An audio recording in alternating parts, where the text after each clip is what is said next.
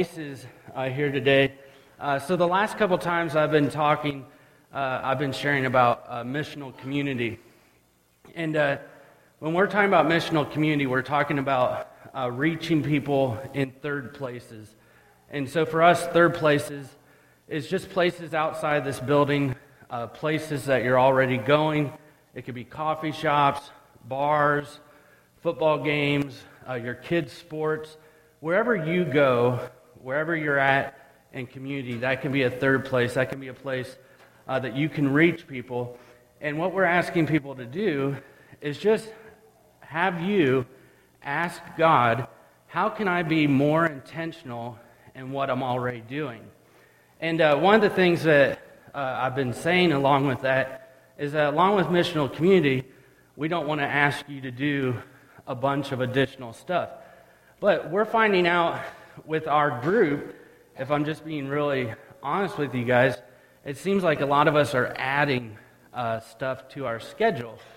And so I wanted to kind of address that and say, I think what we're really trying to say is that instead of us as a whole body, us as a church, you know, putting a bunch of outreaches on the schedule, we want to help you to really learn to hear more from God about where you can be more intentional. And so I think in the beginning, uh, when we're trying to be uh, more intentional, it is going to look like more because sometimes we're wanting to just say, yes, I'll do this here, yes, I'll do that here. But I think one of the other things that I want to remind us of, and I give you guys uh, permission uh, to do when you're trying to be more missional and when you're trying to be uh, more intentional, is to listen to God about what things you need to stop doing.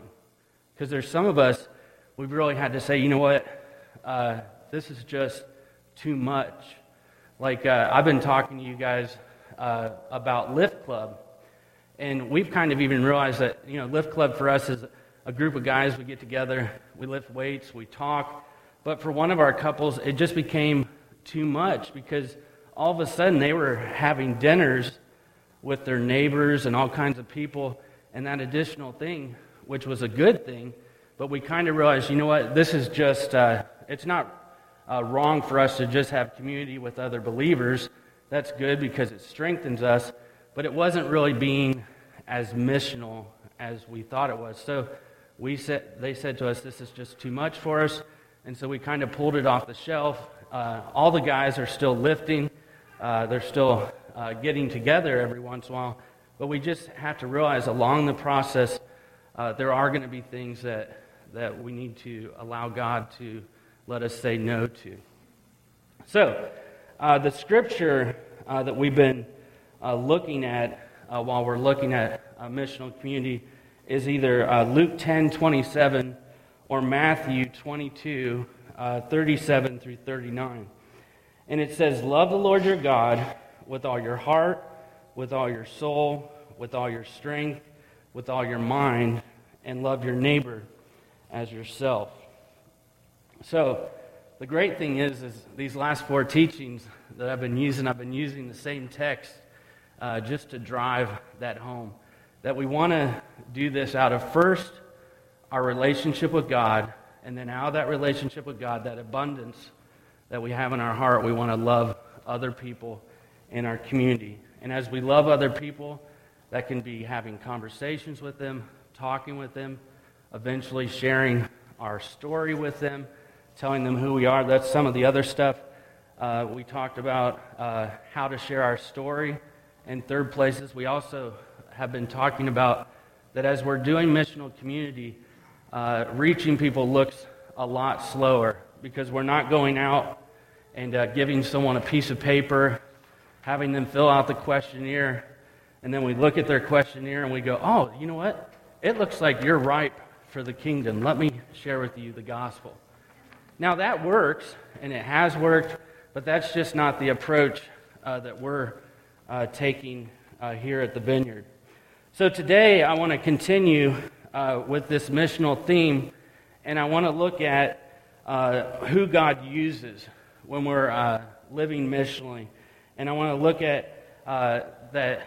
I think throughout the Bible, we really see that God uses the unqualified and the least likely people. So, um, one of the things that I think as we begin to look at this, we have to realize what is our mindset. A lot of times we're always thinking about uh, qualifications, we're always thinking about uh, people's credentials, we're thinking about the status that we have uh, in community. Anything that we involve ourselves in, you know, we're thinking about who is this person, blah, blah, blah. Uh, we normally start out uh, some of our conversations once we get to know uh, people and we say stuff to them like, uh, What's your degree in? What school did you go to? Where do you live? You know, where uh, we start to judge people off of their schooling, where they live. we start to ask people about their jobs and their titles because we are a people that care about uh, jobs and titles. Um, all of us, you know, myself included, I think we all desire a title. Uh, one of my favorite shows, I think, does a great job of uh, making fun of this. I love The Office, and a lot of people think it's funny because I don't really work in an office. I have an office over here, but I don't go to it much. I prefer uh, the coffee shop. So some people are like, why is this humor so funny to you? But this show just constantly makes me laugh. I watch it almost every day. You know, to me, it's like if I want to relax, I turn on The Office and I'm just cracking up. I've heard the same joke a hundred times, and anything Kevin does, some of the characters, I lose it. But, anyways, there's this guy named uh, Dwight, and Dwight has this title that is a totally made up title. And I, I forgot to bring my name badge in because I actually have it. I did it here too. But uh, his title is Assistant to the Regional Manager. Now, it means nothing. Michael will always constantly tell him it's void of the pomp and frill. You know, it doesn't really have any real meaning. But Dwight loves that he has the title Assistant uh, to the Regional Manager. So I think they do a good job really showing us that we, uh, a lot of times we look at titles, but today we want to see that Jesus normally uh, looked past the title. Um, so in our search for uh, knowledge and position, uh, I think because we're title minded, a lot of, uh, a lot of us uh, see ourselves unfit for the work of the kingdom uh, we don't feel like we stack up. We don't feel like we have the qualification uh, to do the job that you know that we think the professionals in the church do because you know maybe I have the title pastor. You know, we we think about that a lot. Um, let's see. Um, I'm sorry. I, am getting to a place, and I'm, I'm getting a little confused here, a little ahead of myself. But so in our search uh, for knowledge and position, uh, we, we, we, just find ourselves unfit. Uh, but in the Bible, Jesus constantly uh, used people that didn't have uh, qualifications or that uh, weren't of great character. we see that Abraham and Isaac, there was a lot of lying and deception. there were people that deal with anger. I know for myself, I've dealt with with anger. And uh, we see that in James and John, but God still decided to use them. And so, what I want us to think about is that as we look at the church and as we look at the work of the kingdom, that Jesus isn't so concerned about whether we have the title of pastor, prophet, super Christians. He's not concerned if we're theologians. He's not so concerned about uh, how much knowledge we have of the Bible. All those things are good, but it's so far from the truth and it's so far from what God chooses to use. Uh, there's an author, and uh, I'll probably mess up his name, but his name is uh, Kyle uh, Idleman, and uh, he's, wrote and, he's written quite a few books. And one of the things that he says is that Christians avoid active roles in ministry because they feel unqualified. However, Idleman argues that God doesn't need us to be qualified, He needs us to be willing. And willingness is the key. So, in the vineyard, we have this saying that says everyone gets to play, right? If you've been in the vineyard for a while, you've heard everyone gets to play. But I think even as much as we stress that, we still have people, and even myself sometimes, I wrestle with do I have the right qualifications to be used by God? You know, even though He's already used me to do a lot of stuff, I still, I'll still get caught up in the title. I still get caught up in do I have uh, what it takes? So, we need to apply this as we've been talking about missional community. As we're going out into the community and as we're allowing ourselves to be used by God uh, to reach people, I think we need to quit saying to ourselves, is this person going to be the right person? Is this person the right person to come into uh, our church? Will they fit here? Will they be involved in this? Because when we're talking about missional community, we're not just looking to put uh, people in the seats here. We're looking to, to bring people into the kingdom, which is the whole church. This is just uh, one building, right? And so we want to look for people uh, to be involved all through, all throughout. Um, so I think we really need to be uh, careful there uh, because we don't want to be uh, like the Pharisees where we think we're better than other people. Uh, some examples that we see of this uh, through Scripture is uh, that God constantly would choose the most unlikely people. We see the Pharisee and the tax collector, right? The Pharisee was saying, Lord, I do this, I I do that. I pray. I, you know, I keep all these different uh, laws. I do all this stuff.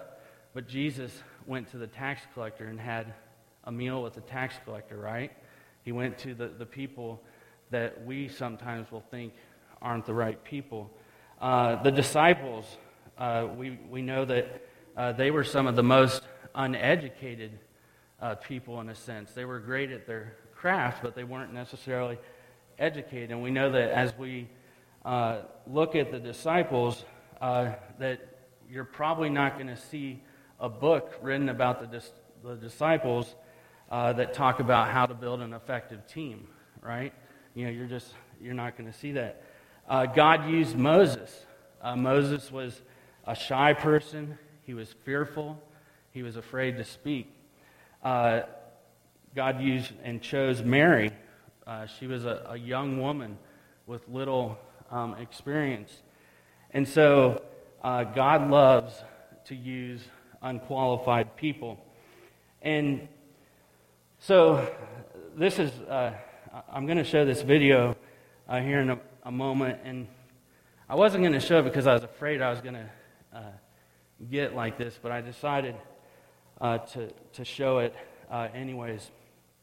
A couple weeks ago, uh, one of my very good friends uh, uh, passed away, and his name's uh, Jason Hoteri. And I think uh, the story that you're going to see in this video shows that God really does uh, choose the most unlikely people. Jason is a Maori from New Zealand, which even in New Zealand, it's a very small number of people. The percent, it's about New Zealand's about 4.5 million uh, people. Uh, you'll hear in his story just uh, how he came to know uh, God, and then I'll share a little bit about that afterwards. But uh, Jason uh, has really touched a lot of people, and I'll share that with you in a moment. So go ahead and roll that video. Okay, so I've heard his testimony like a thousand times. So we can just go ahead and stop that if it's not going to work. So let me try and gather myself here for a moment. I'm, I'm, I'm sorry. So uh, Jason, like I said, he's a um, was a Maori kid uh, from New Zealand, and uh, he grew up in a very um, very poor family.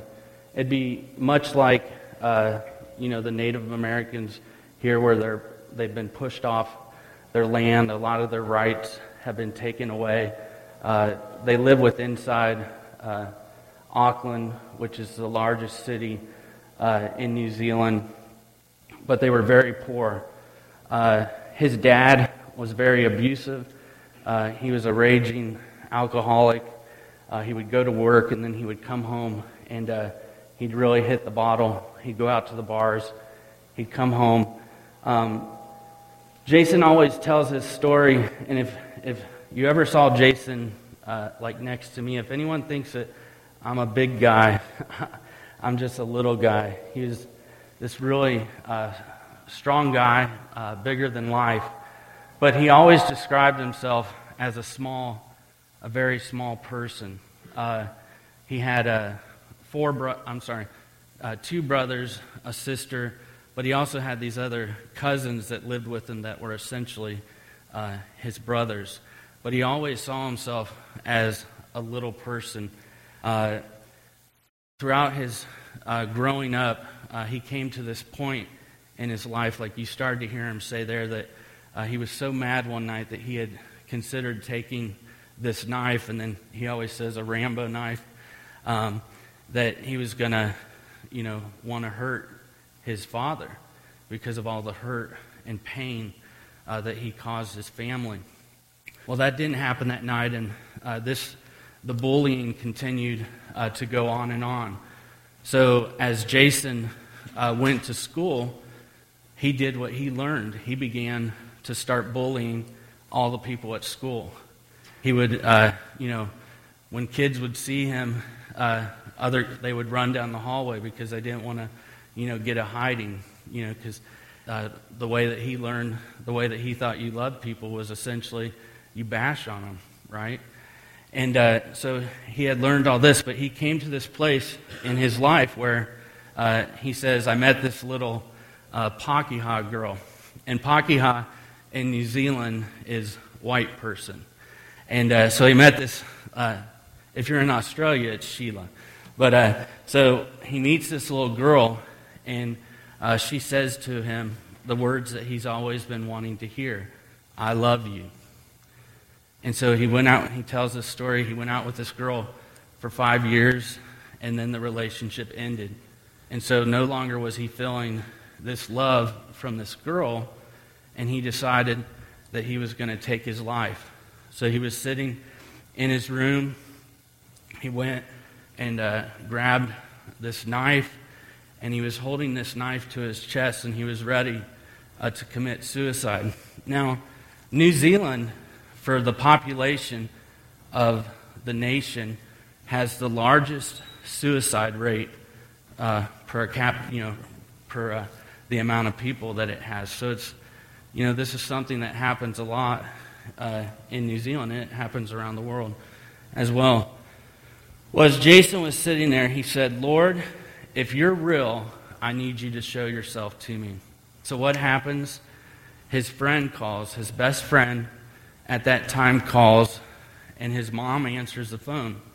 And his mom uh, comes to the door and knocks on the door and says, Jason, your best friend is on the door. And he said, Okay. And he goes to the phone, and uh, Jason says, What's up, bro? Or he says, Kia bro. You kind of heard that in the beginning. He was doing uh, he was speaking Maori, and that's just an introduction uh, to pay respect to the, because uh, this video showed a lot in New Zealand. It was saying where he's from, who he is, blah, blah, blah. But, anyways, he greets this guy, and uh, his buddy says to him, The Lord woke me up and told me to give you a call right away. And he says, What are you up to? And Jason says, I was just about to take my life. And so the guy rushes over there and he prays with them. And on that day, Jason received Christ into his life. Okay? And so, how this ties in to the most, un, you know, being the most unlikely, and, um, you know, is that Jason was this little boy from a small nation that God used to take around the world. And this is the guy that I got to travel with all over Brazil and New Zealand, all over Europe, all over the States, and we got to share the gospel together. But the reason why I wanted to share his story was because of the chain of events. And I think that as we're reaching out to people, most people would have looked at Jason and said, you know what? He's just a thug. He's just cruel. He's just mean. But people didn't know his story. They didn't know that he was probably living in an abusive home. They didn't know that he was, you know, living with an alcoholic, you know. And so as we go out looking for people to share with, I want to encourage you don't go with a list. Don't go with, this is the type of person I'm willing to reach. This is the type of person that I'm willing to sit down and have a meal with. Because you never know who you might be having a meal with. You never know what their story will be. And you never know what the change is that they may make in the kingdom. You know, if Jason wouldn't have been saved that night, become a Christian, now, God can do anything, but this is what I think of when I think of this story. If Jason wouldn't have become a Christian, if this friend wouldn't have called and saved his life, if he wouldn't have been invited to come and join Team Extreme and show up in Montana one day in 1997, and I hadn't run into the people that I had, I wouldn't have met my best friend. But I met my best friend in New Zealand. I mean, I met my best friend in Montana. And then we traveled the U.S. together. And I don't think, when I think of this story, that I even knew where New Zealand was. You know, if I'm honest, I don't think I remember knowing where New Zealand was. But then after we traveled around doing this mission, in Youth with a Mission, there's a thing called Discipleship Training School. I decided that I was going to go and do my DTS in New Zealand. Well, when I get to New Zealand and I get out of uh, the, the plane and get off the plane, Jason meets me, blah, blah, blah. A week later, we go to our DTS. Well, that day when we showed up to do our DTS, which was in the far north of New Zealand, on a, in a, a little farm town, I get out of the van and I meet, my, I meet my wife, Melanie, for the first time. If I hadn't met Jason, if we didn't travel together, if I didn't go to New Zealand, who knows if I would have met my wife, you know? Um, you know, I had lots of options, but no. but she's not in here, and I doubt she'll listen to the tape. But no, so there's just all these chains of events that I think we need to think about. That you know, I got to travel, we got to travel together proclaiming the gospel. And the cool thing about that is, you know, God really used this guy to do unique things. But as I think of this story, one of the things that I think is the greatest part about it is that um, we would travel all over doing these stadium events, and crowds of people would come. We'd, we'd speak in front of 100 people one night, and the next night we'd speak in front of 30,000, 15,000. We'd go to India and speak in front of 70,000 people. We'd go all over doing this stuff. We traveled New Zealand and all these different places, and we'd be on TV and radio and all this stuff. And people were uh, coming to know Jesus left and right. And it wasn't because of the work that me and Jason did. We just showed up in the right place. But it was, you know, people were praying and people went before us and did all kinds of stuff. But the thing that's really, I think, the most impact about this story is two weeks ago when he passed away, his funeral in, in, uh, in New Zealand, a Maori funeral lasts for like four days. But people came from this little guy, well, he wasn't a little guy, but people came from this Maori guy, this indigenous guy from New Zealand, came from every nation to his funeral. People came from all over New Zealand. They talked about him as one of the great Maori evangelists of his time and all this stuff. But none of that to me is what really made the difference. What made the difference is that when I was looking at the Facebook post, I think of this little girl in Lancaster, Ohio, that was ready to take her life. And we stayed at their home. Uh, we stayed at their home. We would stay in host homes.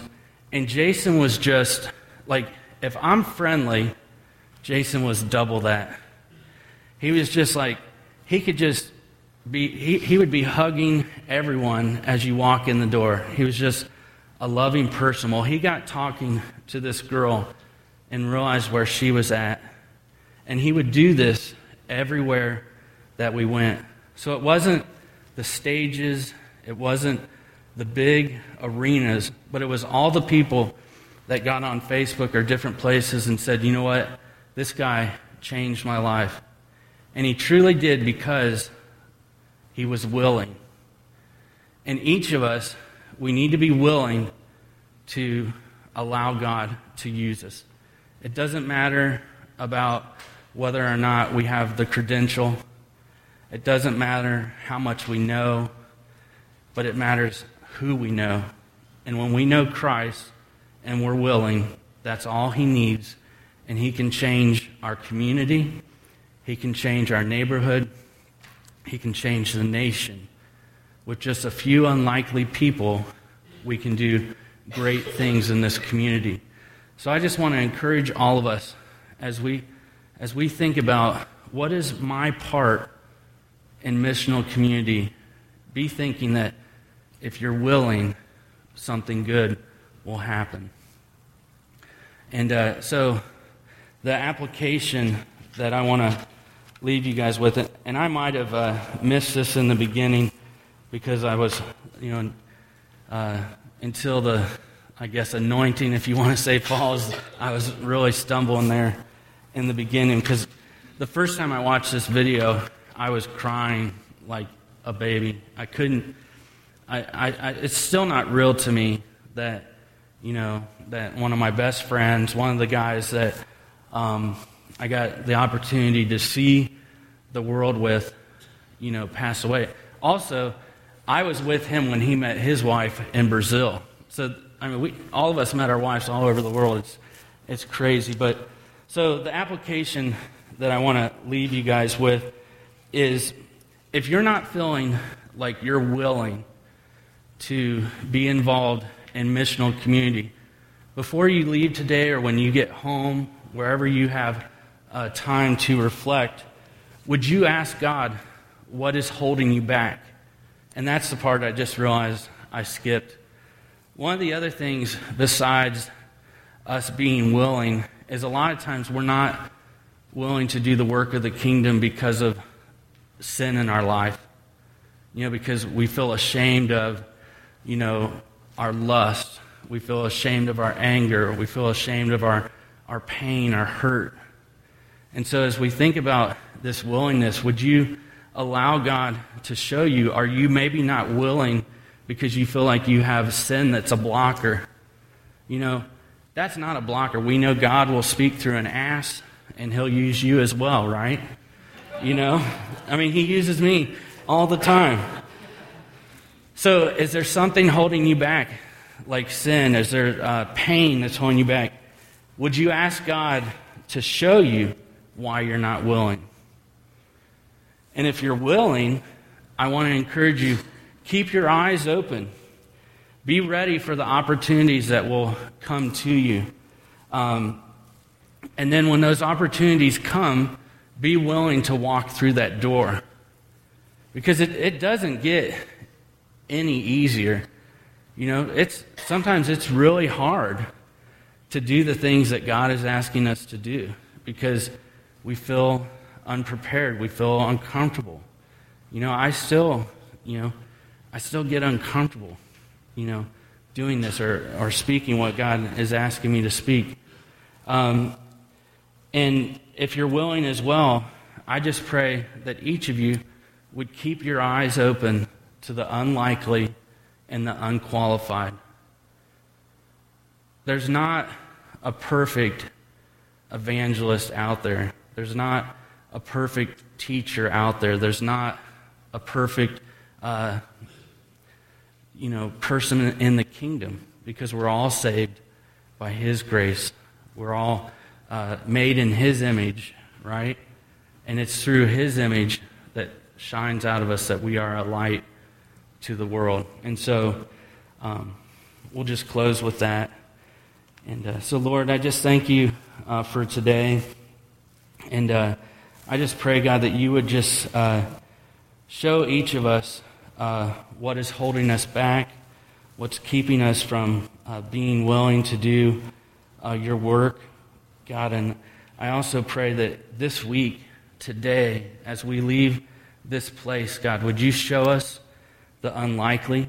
Would you show us the unqualified? Would you help us not uh, to judge the people around us and, and uh, think we know whether they're ready or not? Because you can take um, the most unlikely and do the greatest things through them. And so I just pray that, that your power, that your strength, that your anointing would fall on each of us, and that you would use us to do uh, mighty works in the kingdom. And God, I, I also pray, help us not to judge the things that you ask of us because you'll ask different things from each of us. I pray that we wouldn't uh, compare ourselves because it's all your work and we're doing it all for your glory, God. No matter whether it's on a big stage or in a small restaurant, sharing your love with people. And I just thank you for that today. In Jesus' name, amen.